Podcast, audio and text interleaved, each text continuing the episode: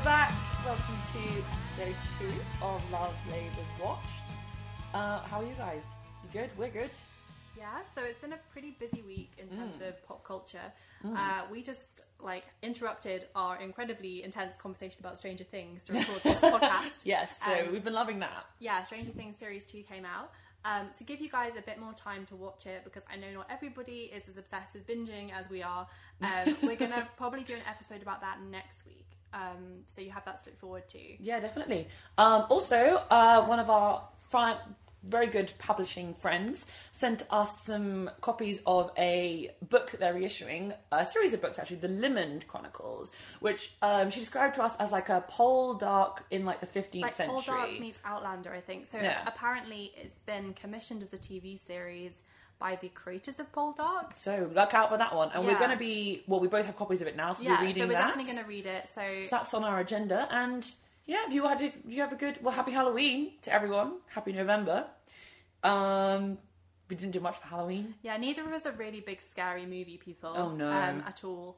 I feel like Stranger Things is probably like about as scary as I I can know get. my my friend right. So she says, "Oh, Hannah, you should go and see it. You know, like it's basically the same as Stranger Things." And I'm like, "No, uh, even that will give me nightmares. I Oh, yeah. can't do horror films No, in any sense." when I was reading reviews of it, I was like, well, I do really enjoy the sort of 80s, uh, like, and Finn Wolfhard's and- in it, who I yeah, love. and he was great. So I kind of considered it, and then I was like, wait, but there's a terrifying clown, so no. Hide to the sewers. I mean, like, I get it. Some people love horror films and the adrenaline rush it gives you. For me, I will literally not sleep. I will have nightmares. And I know this. And my friends are like, you'll be with us, be fine. Like, you will leave eventually, and I will be on my own in my room in the dark. No. it's not happening. Yeah, so so no, like we yeah. Yeah. So we've had relatively, you know, October's done.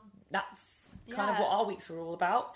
Um, and essentially, what we're going to start with this week is a play. It's our first play we've ever recorded Yeah, a podcast is, about. it is. It's Venus in Fur. So we essentially saw adverts for this on the tube, didn't we? We did, yeah. We, we kept seeing them, and it stars. So it's a two-hander between two actors, and the two actors playing these roles are Natalie Dormer of Game of Thrones fame, who was also in The Hunger Games, The Borgias. Um, no, that's oh, David no, Oakes. sorry, getting them mixed up. The Tudors, yeah. And No, she's yeah? yeah. the Tudors, Yeah. and she's also in Elementary, the American version of Sherlock Holmes that has Johnny Lucy Miller? Liu in it. Yeah. Who is as Watson, who's awesome, and also David Oakes, who is lesser known. Definitely, he's in The Borgias. He's also in ITV's Victoria at the minute as Alfred's brother. He did a little German accent at one point during the show, and I was like, "Ah, there Ah, I it is." see. And so we actually had seen a play with David Oakes in before. We um, had, actually, which- hadn't we? Yeah, and I followed him on Twitter from that, like because that was Ah. like several years ago, and we went to see Shakespeare the, in Love. Yeah, the musical version of Shakespeare in Love, which was on They had in like London. sex on the stage in like a covered bed, didn't they? I just don't remember that. though. And there was someone. And we really wanted to watch Tom Bateman, but I can't for the life of me remember why. Yeah, he was in played something. Shakespeare. He yeah, was in and, something at the um, time. David Oakes played Christopher Marlowe, and he kind of played it that he was sort of feeding Shakespeare the lines, which I really enjoyed. Because I'm a big Marlowe fan. Yeah. So, so yeah, we, we were basically enticed to see Venus in Fur pretty much purely based on the actors. Um, because we love. I mean, who doesn't love Natalie Dormer? She's such a great actress, and I love David Oakes. so- yeah, so that was really why, and also we just we're very lucky to live in London and have uh, this sort of pro- close proximity to these great theatre productions Hmm, yeah. and cheap tickets. So- Speaking of, we got these really cheap tickets. They were fifteen pounds, and I, I the recommend everybody you know. trying to get those tickets. Um, we went on a Monday uh, because they had the best availability for these fifteen pound tickets, and then when best we arrived, availability, they literally meant no one was there. Yeah, yeah. So when we arrived, our tickets got upgraded, and we were given the best seats in the house. And row K in the stalls. Yeah. Which was really, I mean, obviously, you know, where you sit in the theatre does not impact your enjoyment of the play that much. I've seen Wicked from literally like the corner of the stalls where you can only see half the stage. But it was a nice thing, it was a bit of a boon. It was, Enjoyed that. It- and I think um, we're both big fans of musicals, and I always find that if you're further back in a theatre in a musical, Does reduce the it- impact, yeah. Yeah, but I think it matters a bit less than a play because in a Mm. play you want to see more of like the the uh, you know the facial expressions. Staging, all that kind of stuff. We also both have bad eyesight, so I feel like we yeah, appreciate being, being far away from the stage the is not good. So it was all set up to be very well, and obviously we went into it not knowing very much. So to spare you guys the impact of that, well, first off, if you really want to go see Venus and Fur and you don't want to know what happens in it, don't read the reviews first off, and don't listen to this. Yeah, but we will preface this by saying that so this is going to be a spoiler-filled review. Yeah. However, I, neither of us really think it would really matter if you knew what was going to happen. In fact, if anything, I would almost say it might make you enjoy it more. because th- I can definitely see some people going into that thinking it was something that it wasn't Yeah. and then hating it. My parents, for example, they would have paid for that show. Yeah. So anyway, so Sorry, if you if you don't want to listen anymore and you want to skip forward, perhaps I don't know half an hour or so until when we're going to talk about like our other like favorites of the week, then do that. Um, if not, like Here we go. We're going to give you a little uh, synopsis. Yeah. So essentially, Venus and Fur is a play written by David Ives. He hasn't really written much else. We found. I think he's apparently he's well known for his single act comedic plays, is what Wikipedia said. Yeah. Which is interesting because we're going to come to whether we think this play was comedic or not. But yeah, but it was a one-act play, it was one act. and yeah. it's based in part on a book called Venus and Furs from 1870 by Leopold von Sacher-Masoch. Sorry, any Germans out there who have said it wrong, but essentially, he is the inventor. well, the namesake. the namesake of sadomasochism. So the whole book essentially is um, the reason that sadomasochism kind of it's kind of exploring the themes of sadomasochism, like domination and submission and relationships between men and women and that kind of thing. So essentially, in the play, the right there's a writer called who is David Oakes' character. Yeah, he's called Thomas. Yeah. who is essentially adapting this book as a play. In you know timeless 21st century New York, yeah, I like it seemed to be modern day. And Natalie Dormer comes in and plays an actress coming to audition for the play. And they sort of, half the play, they are reading out the lines from Thomas's writing and acting it out and auditioning. And then it mm-hmm. becomes more and more involved until you realise they're doing it for their own enjoyment. Yeah, they start to kind of improvise and um, you know, he and- says he's not an actor, but she persuades him to act the part. They sort of switch roles, and she keeps in, but she brings a whole bag full of props and costumes. And is able to meet the needs of the play at and drop she, of hat. she Haha. seems as though she so when she comes in she seems like she doesn't know what she's doing she has no real interest in the play but actually she when you, it soon unfurls that she knows everything about the play and she's really knowledgeable and really clever and he can't work out. He keeps trying to ask her why, and she keeps sort of skittering away. evading the question So it's sort of a mixture of this play. It's kind of a play within a play in that the rea- the reality events between the character of Thomas and the character of Vanda, um, kind of mirror the play itself. In that increasingly it becomes about more than just acting something out. It becomes very serious, and then they switch power roles as the characters in the play switch power roles. And overall, essentially this this play is about um, a situation in which a man asks a woman to b- dominate him and to make her him her slave, and then she does that, and then event- he can't handle the position of being dominated, and then he puts her in a position where it switches around, and then she ends up humiliating him at the end of the play, and it's kind of all about this idea that he was tempted by a woman, and then he kind of tried to make her in something that he wants her to be, and then blames her for all that goes wrong. yeah so uh, I hope this hasn't been too confusing when I was trying to describe it because it is essentially a play within a play And there's lots of different levels. and there are different levels but all you really need to understand is that there are complicated power dynamics and it's really about a woman kind of demonstrating to a man how he might be kind of almost like subconsciously sexist and subconsciously um, benefiting from the sort of inbuilt society's power dynamics Yeah, because the whole thing is he, you know, he she says often throughout the show, this is misogynist. This isn't very feminist at all. And he goes, that's not the point. It's not the point. It's not the point. And it turns out that actually, it is the you know the whole d- crux of the play is actually to satisfy his desires to dominate and to be dominated. And she like reveals that. And it turns out she has this whole other agenda. This actress. Yeah. Because like in the in the book that the play is based on, The play within a play. there is a scene which Venus, the actual goddess Venus, hence Venus in fur, turns up and tries to like schmooze and tempt the main the main protagonist man, and then she vows revenge for him rejecting her. And the whole idea is that the woman who turns up next day to torture Thomas or to torture the character in the play is actually Venus herself toying with him and humiliating him. And it ends with Natalie Dormer very dramatically revealing this about herself. And maybe she's crazy, maybe she actually is Venus, you don't really know. Yeah, you don't really know. All you know is that she has played him and she's played him, you know, right into her hand, and that is the play's ending. Yeah. There's a lot of pathetic fallacy with dramatic And the rumbling of the rumbling thunder. thunder, yeah, and it's set in this kind of New York apartment. Um, so yeah, that's kind of that's kind of where it is at. If, if you feel as though we haven't explained that very well, I sort of am conscious that I feel like it's difficult to actually explain the plot. We would recommend going and looking it up. Yeah, and also I would say that the plot is kind of not particularly relevant. It's really like the characters And the themes. power dynamics and Yeah. the themes, and that's what drives the play forward. So, and one of the interesting things I think about the play is the kind of the, the way that the power dynamics work. Because obviously, you start off with Natalie Dormer coming in.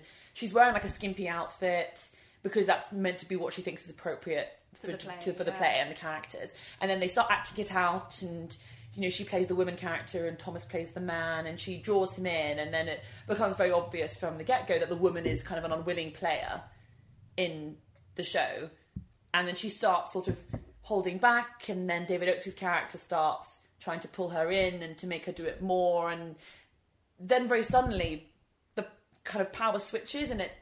In the, rea- the reality of the show doesn't mirror the play anymore because you, you realize that Natalie Dormer has been in control the entire time, which I thought was an interesting comparison because she, the whole point is she's meant to be showing up this playwright for what he is, a misogynist who's trying to dominate women and to use the play to kind of pursue an agenda of doing that. Yeah. And then when she's been in control the whole time, it's actually like because we read some reviews and they didn't think it was as sort of like compelling or as masterful as maybe I did, but and maybe it was more Natalie being able to play that, but she takes control and it realizes she's been in control the whole time and she controls her own image.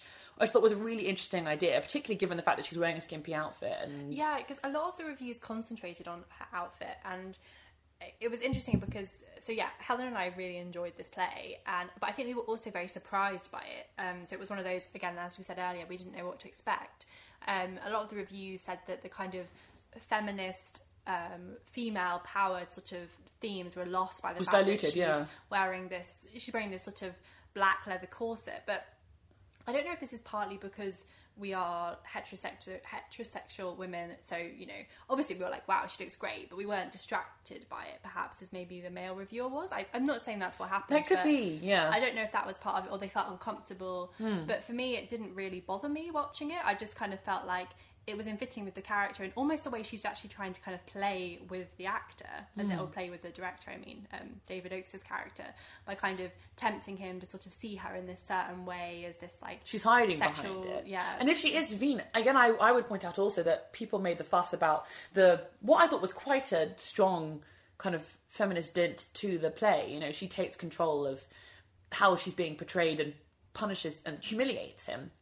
And you know, again, you could maybe see the fact that she's come down to be vengeful, and you know, she is the typical woman. You know, hell hath no woman, hell hath no fear like a woman scorned. But mm. I kind of chose to see it the other way that she's doing it deliberately, and the outfit she's wearing is what I imagine Venus would wear as a goddess. and as a modern day goddess, I suppose. I mean, yeah, I, I mean, it was a revealing outfit, but it was not by any means the most revealing outfit I've seen on a stage. I've seen- you've seen Sienna Miller naked on yeah, she could have been naked, or there could have been a lot of gratuitous nudity, nudity, and there isn't.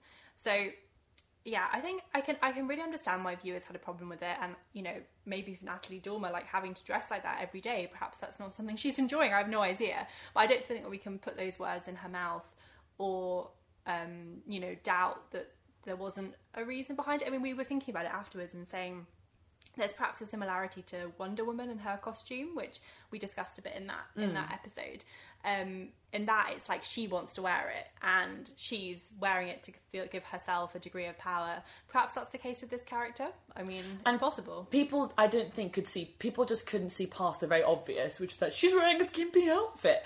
And I think actually, you're kind of the problem if you can't go. Re- you can reduce an actress's performance of the or a, a female character's uh, role in a play to literally, where she literally turns the tables on him and takes all the power away and leaves him like trussed up against a pole while he's screaming like "Hail Aphrodite!" Like, how it ends, yeah. like, yeah. Like if you can't, she, they they can't remove her outfit from that, then I think you're missing the point. And there's a lot in the play about disguise and kind of Tricking, yeah, yeah, and disfigurement and like kind of yeah, hiding your true self. and even the because even the audience like we're tricked from start to finish. Yeah, so I kind of felt to me that the costume was part of that. Um, but I can also see why people might, yeah, why people might have a problem with it.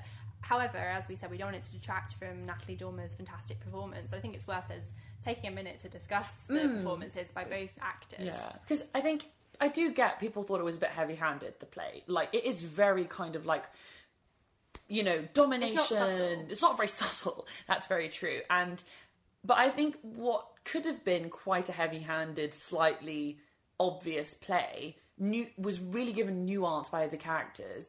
I mean, Natalie Dormer was playing somebody who was completely.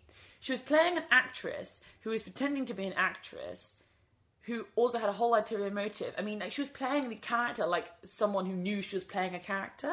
Yeah. And she had a, she came in with this ridiculous Brooklyn, no, ridiculous Brooklyn Yeah, accent, New York accent, accent, and it was a bit like over the top. And I was like, what's going on here? And then she switched as soon as she started playing the role of she started, act- started auditioning into this beautiful British accent that is her own one, mm. and completely changed.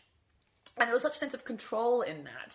And in there was a lot of like joking and a lot of like pointed asides. And i never felt that natalie dormer did not have control of the character the whole way through.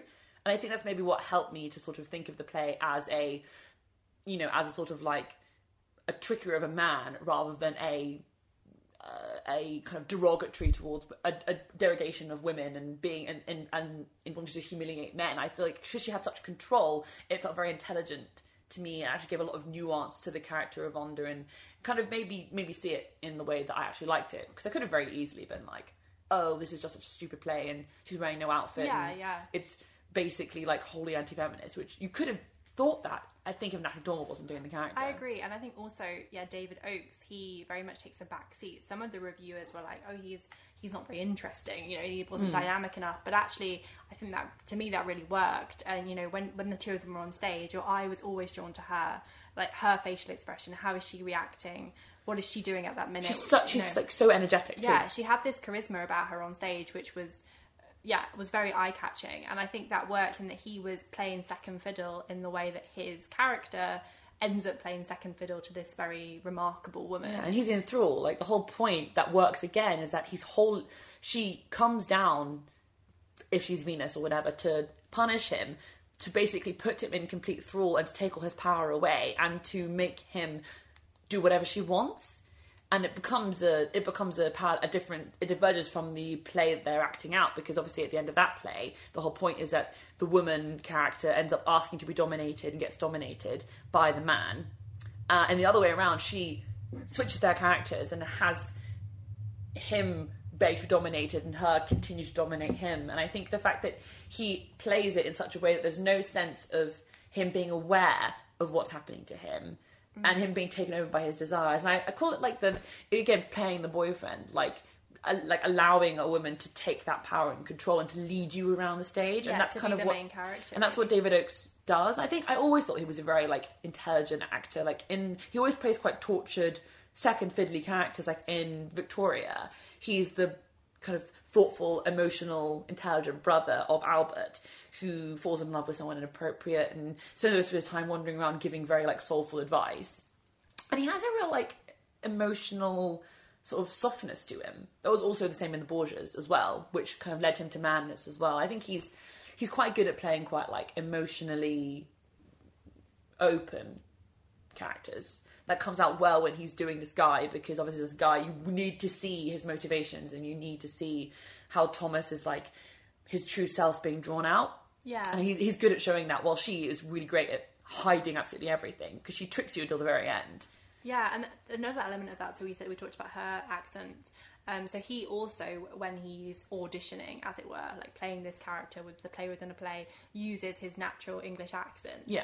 And it's quite interesting because obviously, as an audience, if you're familiar with one or both of these actors, you know they're English, and then they're playing these American characters, and then they switch into their These English accents. slightly, slightly silly accents. Yeah, so it kind of adds this this meta textual element to it from the beginning, and again, like lulls you into these different senses of well, different false senses of security. Or what's real and yeah, what's, what's, not. real? Yeah, because you know, you know, and I think that's actually why it was quite interesting casting. Certainly a star in, in the case of Natalie Dormer, perhaps even two stars if you thought that David Oakes was Yes, famous I enough. love you, David. Yeah, like um, so it, it it kind of means that she is this you you think you know things about her from her, her other roles she's played, which I think I mean we were just discussing briefly earlier about um, the pros and cons of casting a big name in a production, and we've both seen been fortunate to see plays which have big names in it, Hmm. and I think it can be successful and it can not be, and it can also detract from your enjoyment if the audience. I mean, I very much disagree with the idea that anyone who's a fan of like Benedict Cumberbatch or Martin Freeman or whoever else goes to see a play like can't control themselves. Like I think that's quite like a it's quite an irritating like kind of because you're there to see you're there to be tricked into the play you're not there to you know if you want to see an actor go to a q&a No, but know? like, I, yeah, I think it's, I think it can be like a media narrative where they try and make out that fans go and see things and then can't control themselves, and I think that's like a bit unfair because you can be a fan of an actor and you can also be a fan of like theatre. Hmm. Um, but on the other hand, it is true that sometimes you go and see something, and we were talking about when people like clap when the actor comes on or like that kind of thing, which didn't happen in this play. Um, but one thing that did happen that we were discussing and Helena mentioned was that people laughed at like pretty much everything. and it kind of at the beginning this play is quite it's i think we did get an 80s vibe from it you know i think it's very Yeah, pinteresque in that it just you have no idea where it's going the whole time. So that's one thing about it that you kind of you, ha- you get a bit lost in it but is the fact that like it started off like amusing and comedic and that's the point. I think the author wanted you to or the, the playwright wanted to trick you into thinking that this was going to be a funny play about power dynamics and this funny woman who comes in and then it starts getting dark and it starts getting very like they start bringing out these themes of domination and Natalie Dormer's character starts questioning everything and it gets more violent and visceral. Mm. And people kept and Natalie Dormer has great comedic timing and I don't doubt there are some things that are meant to be funny. Oh, for sure. But yeah. the laughing audience started to feel very raucous to me and actually an evidence of what the play was trying to point out. Natalie Dormer, for example, comes in at the beginning and complains about a guy on the subway who like kind of like was rubbing up against her and it's very like bawdy and she makes these jokes and people laugh. And but she keeps on making these little jokes and and commenting pithily on what David Oakes' character is doing. And it starts to not be funny and to be more pointed, but people kept laughing. Very like ha ha ha ha ha ha thing. And I started being like, I'm actually getting a bit uncomfortable by how much they're laughing at things that actually are not funny. They're very tragic. Well, I think that And, was like- a yeah. I, I'm not sure. I wonder what it'd be interesting to know what like the directors sort of hoped from that. Like if they hoped people were going to laugh or not, um, because it was um, it was to me quite jarring. Like when she was talking about the the being yeah some guy kind of you know acting inappropriately on the subway because it, a lot of elements like that. There were a lot of like sort of references to casual sexism, which kind of underlined the themes of the play and kind They of were so casual, people just chuckled at them. and people laughing at them kind of almost added to that. I mean, it's worth noting that this play opened about two weeks ago, and the week it opened was the week that all the rele- revelations came out about Harvey Weinstein, which is obviously, you know, uh, turned into this tidal wave of people revealing these terrible sexual assaults that they've been. To Kevin Spacey this week, yeah. yeah, so- it feels like it's never ending, and it's you know it's great that people are able to come out with these stories. Um, but the play inevitably has been read in, in the context it's been coloured by that, yeah. yeah um and i think yeah it was it was definitely it's a timely play i think for sure especially given the fact that I don't agree with a lot of what the reviewers said that it was, you know, people kind of said, oh, it wasn't doing a good enough job of what it was trying to do, or it was like swing and a miss, or the costume was always picked up on actually. But I was kind of a bit like people couldn't see this play as what it was. I think it's quite a relatively subtle and nuanced. I mean, if you read it in, I think if you read this play in your English GCSE or literature A level, you or university, you'd be like, I see it because all the narrative devices are there, and they played it out really well, I think. But people just couldn't. The reviewers and I think couldn't not focus on contextualizing it with the Harvey Weinstein thing, and then just the outfit. And I'm like, let Natalie Dormer wear what she wants. You can see past her outfit to see her what her performance was like. And I think the audience as well. I think there was a, it was actually I thought quite thought provoking. And you know, there was a moment I saw we there was a moment in it where obviously at the end David Oakes ends up tied up against this pole um, because you know he's being dominated and you know and at the beginning also like there's a lot of moments where her character is quite like being sub like suppressed or submitted against you know she does quite you know quail away a bit and then obviously the character the power balance changes and she's the one who's doing the dominating. And then he's up against this pole you know being like dom yeah dominate me or whatever he was saying tied up And I was like, I actually feel really uncomfortable. Not in a legitimate way, not in a way that I was insulted by, but the fact that, like, seeing a man in that position of defenselessness, I was like, this is actually so jarring for me because as a the woman, she was in the outfit, she was running around, she he was shouted at her at one point, and it was very much like this is very normal for me. Like what you expected to I, see. I am not I do I am not phased by seeing women being harassed or being subjugated because it happens all the time in the media. Mm. It's depicted in shows. Women get raped a lot in shows and that kind of thing. I think about the last you know someone was raped in you know same with Jamie Fraser in Outlander being raped. It's so uncomfortable because you're so u- not used to seeing a man that defenseless. And not saying that they can't be defenseless or they can't be raped and that kind of thing, but it's more the fact that like seeing that visually on stage It's not often shown.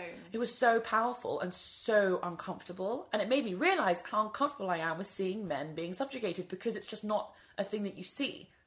Yeah, and I guess it highlights how terrible it is that it's somehow become Okay for women, yeah. to see women in that position.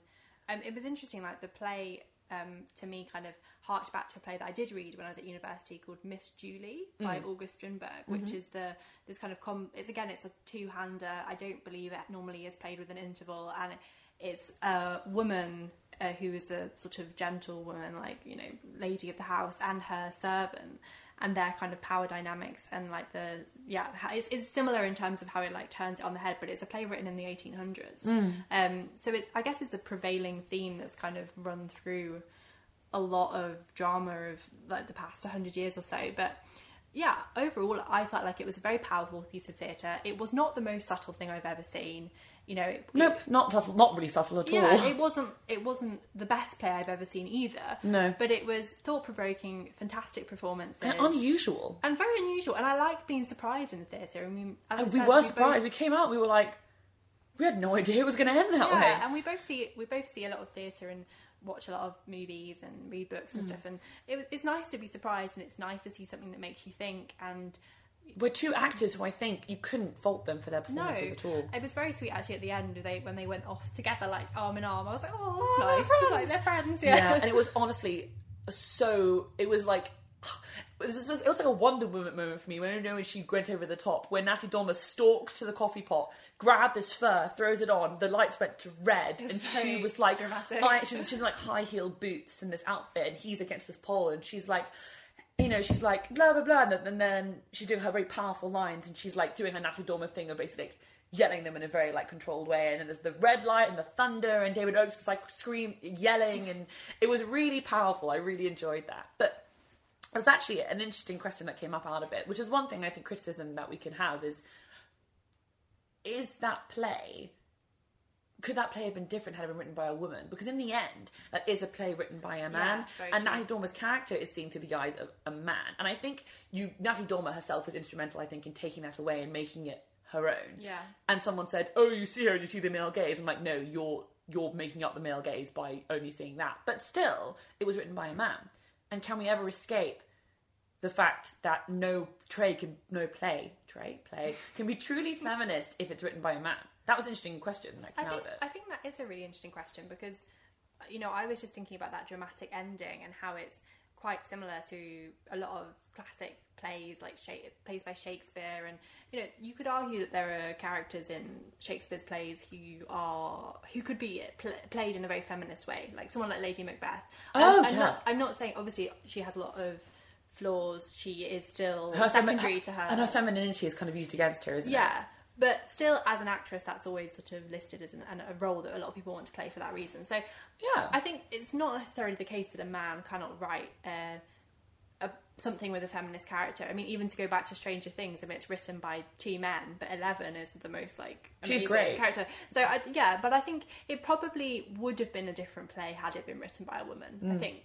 I'm not sure how it would have been different, but Yeah, and that that was the that was the criticism that we didn't we uh, well, I personally wouldn't give to it the fact that it was written by a man and she was in this outfit, so therefore it just fell flat because it was. I think the cat, but I think it's because the the actors owned it in such a way that I understood the power dynamics and I could see them playing out in a way that I was like, and I came out of it being like that was a really interesting exercise in showing up I mean, it laid bare power dynamics, didn't it? It laid bare misogyny. Like he does not come out of it vindicated. He's humiliated Yeah. for his misogyny. I also wonder if, like, to return to Natalie Dormer as, as this like dominant presence, is that actually, you know, because she, a lot of people in that theatre probably went to see it because of her, Mm. um, and actually that meant that from the beginning, in some people's eyes, she was the more interesting character, and Mm. she was, and that was not only because of how she was it was written or how she played it, but literally because she was more famous. Yeah. So I wonder if that's like an interesting, like another level of power dynamics there.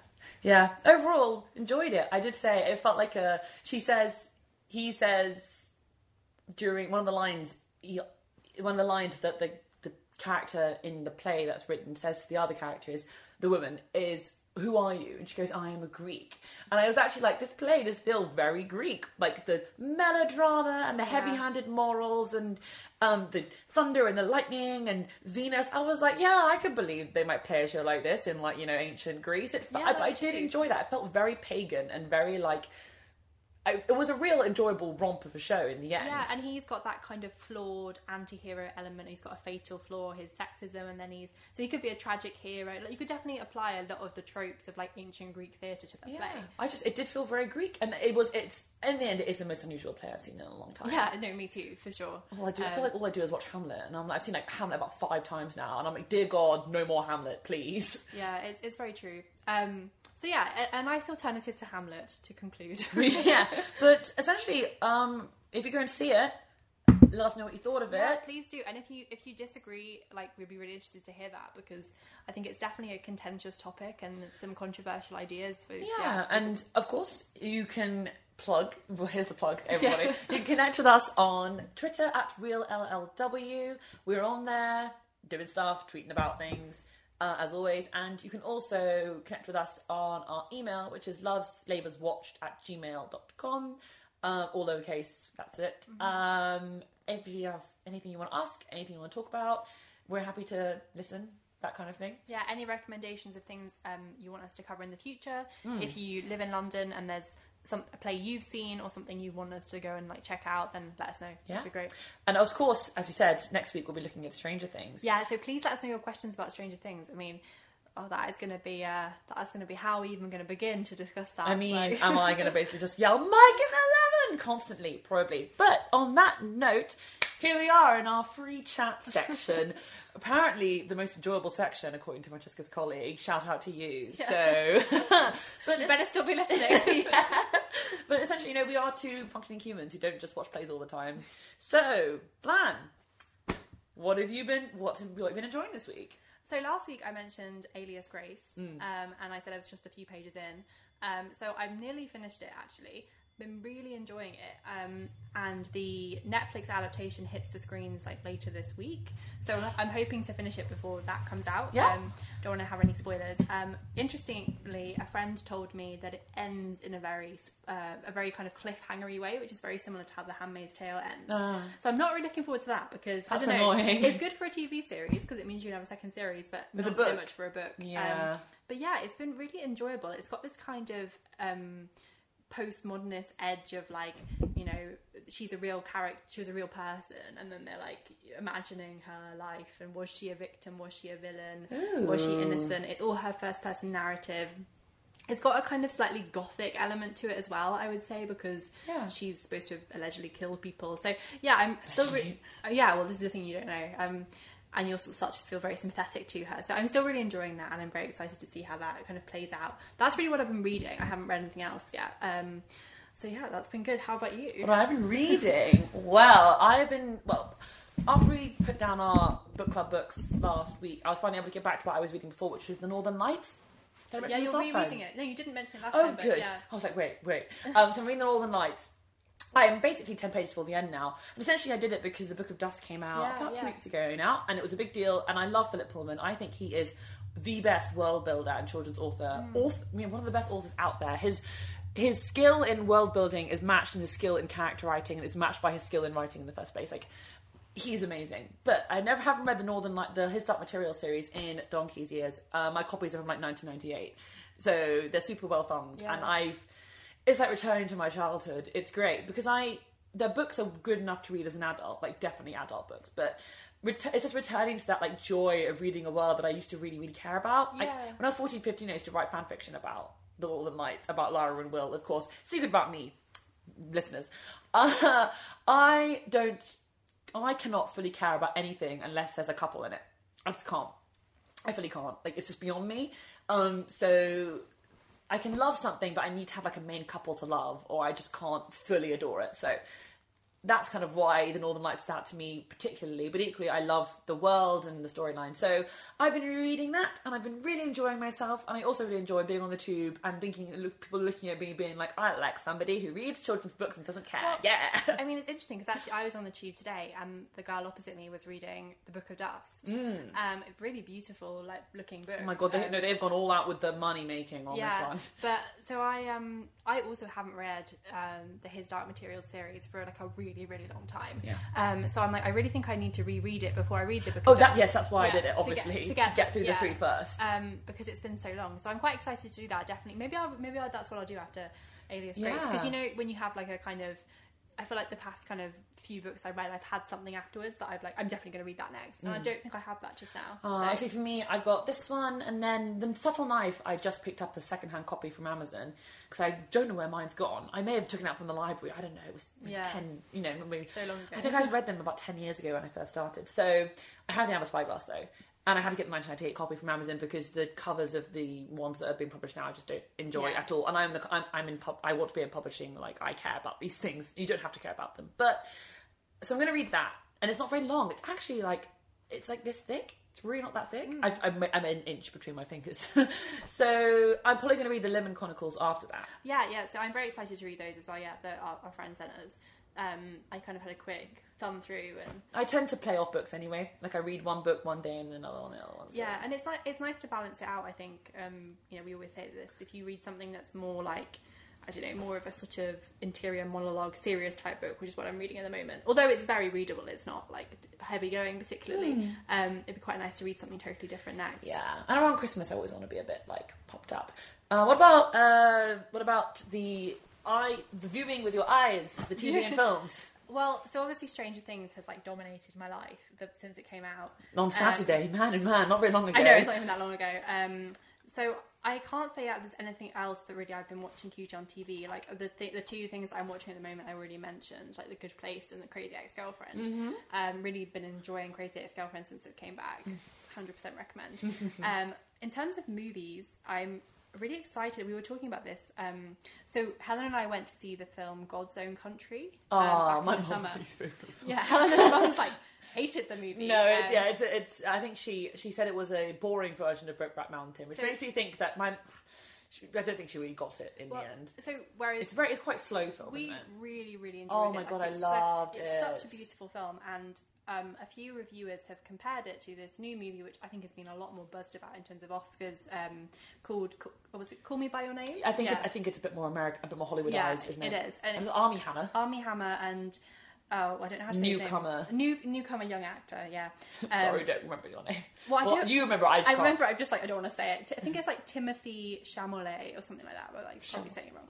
So apparently he's also in a new movie that I really want to see called Lady Bird with Saoirse Ronan. Ah, Okay. And actually, I should take this detour to mention that in terms of other movies I've seen recently, I actually saw a lot of films about a few a few weeks ago because I was reviewing the London Film Festival. Yeah, classic part of Flan's job. Oh, Yeah, love so, it. Um, for that, I got to see On Chesil Beach, which is the adaptation of um, the Ian McEwan novella from 2007. Oh yeah, I heard yeah, that out. and Saoirse Ronan was in it. She's just so amazing. I loved her in Brooklyn. Yeah. I loved her in uh, Atonement too. Well, exactly. So I've loved her since Atonement. Um, she's the same age as Helena and I, and I just think like I wish I was that good at acting. I'm not good at acting at all, obviously. So, but anyway, um, it's really interesting because in On Chesil Beach, she it's set in a similar time to Brooklyn. You know, it's Yeah. set in another mid-century film. Okay. Her character is so drastically different. Like she even looks different, and the way she looks different is nothing to do with her physical appearance. It's all just her facial expression. She's so talented. But she's also in a new film coming out called Ladybird, Mm. which is a sort of American high school coming of age type story, Oh, cool. which is, has been really buzzed about. And this actor, Timothée Chalamet, again, probably saying his name wrong, is apparently in that with her. So I think he's like a very like Oh, up and coming actor, yeah. So, but yeah, Call Me by Your Name. I think we both want to see that. We've heard a lot about it. Well, so. we're gonna have to go and yeah. Also, for just because she's not a good actress, she made a kid cry as the ice queen. Is that what happened? to you? Um, yeah, I did. I played the. I don't remember making anyone cry. Um, probably though. I mean, like, I was scary. She was the ice queen. in the Narnia. yeah, yeah, What was the line you had to say? Um, oh, what was it? You're a handsome boy? No. Uh, well, I was very intimidating when I was intimidating Edmund. Oh, yeah. yeah. So, um, um, Sorry, we're back. Um, essentially, Francesca is a wonderful actress. Sorry.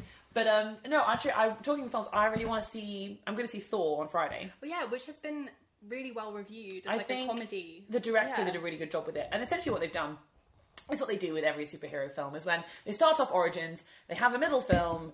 Which is like them just, you know, doing their thing. They have another middle film that starts not doing very well, and then they take away all their powers and see what happens. Iron Man 3, his suit got taken away and he had to basically just work with his wits. In Thor, I'm pretty sure his hammer gets taken away and then he has to work with his wits as well. And um, I think essentially it's going to be nice because it's going to be a bit of a departure from the superhero genre because it got really hackneyed over the last two or three years Yeah. um, because it just everyone was doing superhero films, and then they started doing films. You know those like slow down action sequences with rock music over it. Oh yeah. Like well, they're in every film, every superhero now it's the thing, now. isn't it, to have like an 80s Vibe. after um, Guardians of the Galaxy. Yeah. Yeah. Big into the 80s vibe, but I do think it can be a bit overdone. Yeah, so I think it'll. I, I'm definitely going to enjoy that, and I really want to see the death of Stalin as well. It just looks so comedic and farcical, and I obviously do history, and I like. I, I love Russian history. I speak a bit of Russian, so overall, it's going to be pretty hilarious. I think. Yeah. And I think it's going to be comedically, like good comedy, like intelligent comedy. It certainly, yeah. I, I know when we saw the trailer, it, I feel like I watched the trailer with you because you just like laughed hysterically all the way through it. I was like, oh, I feel like she's going to enjoy Yeah, it. I think it's I- it, it's it might be stupid jokes, but it's going to be like intelligent stupid jokes, like purposeful. Also, Jason Isaacs is in it again.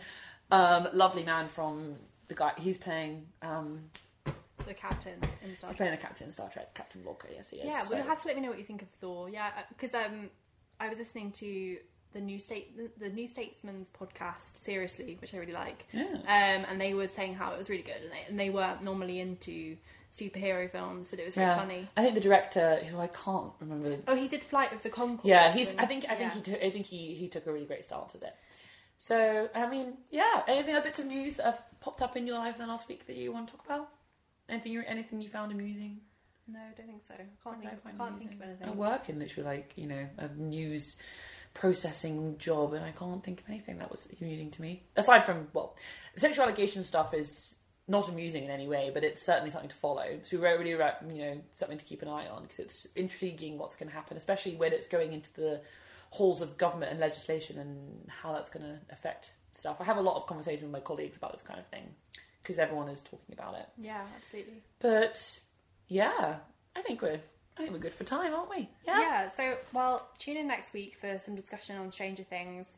Um, given that we've already seen it, um, that it stopped dominating our lives. Perhaps we probably would have have some other pop culture nuggets to share with you.